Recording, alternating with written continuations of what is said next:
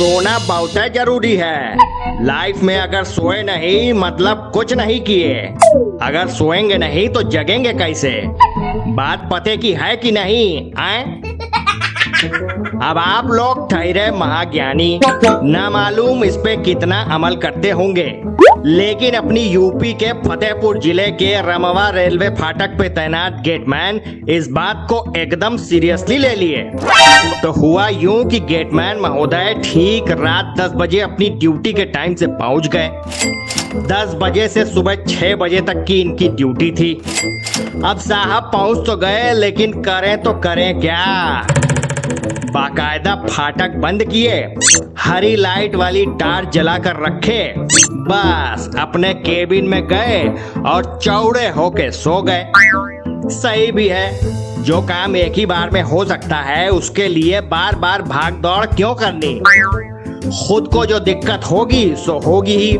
फाटक और टॉर्च बेचारे अलग परेशान होंगे। अब सोने का भी तो कोई टाइम होता है। प्रकृति ने सोने के लिए, रात का और जगने के लिए दिन का समय तय कर रखा है। अब प्रकृति के खिलाफ जाएँगे तो प्रलय तो आनी ही है।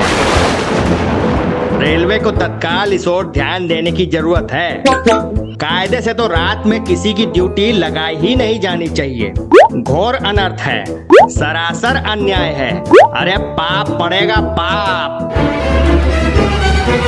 तो भैया, टॉर्च की चमचमाती हरी लाइट मुस्तैदी से अपना काम करती रही। धड़धड़ाती ट्रेनें एक के बाद एक बेरोक टोक निकलती रही।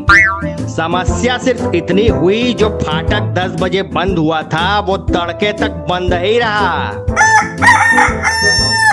फाटक के दोनों ओर गाड़ियों की लंबी लाइनें लग गईं।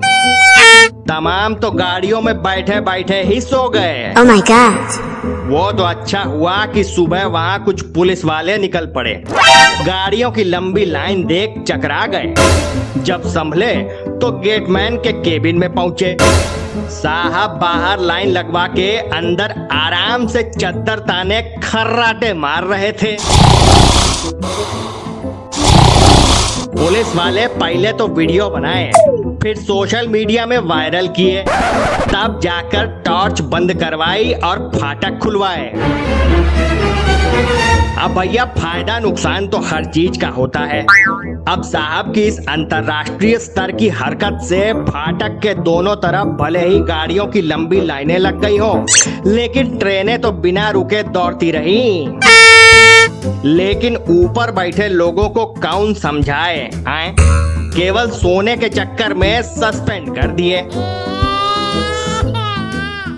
बाकी आप सुन रहे थे मिस्टर झक्कीलाल को, जिसे लिखा नितेंद्र वर्मा ने, सुनाया शौभिक पालित ने, और सुना आप सबने मज़ा आया हो तो फटाफट लाइक और शेयर कर दीजिए।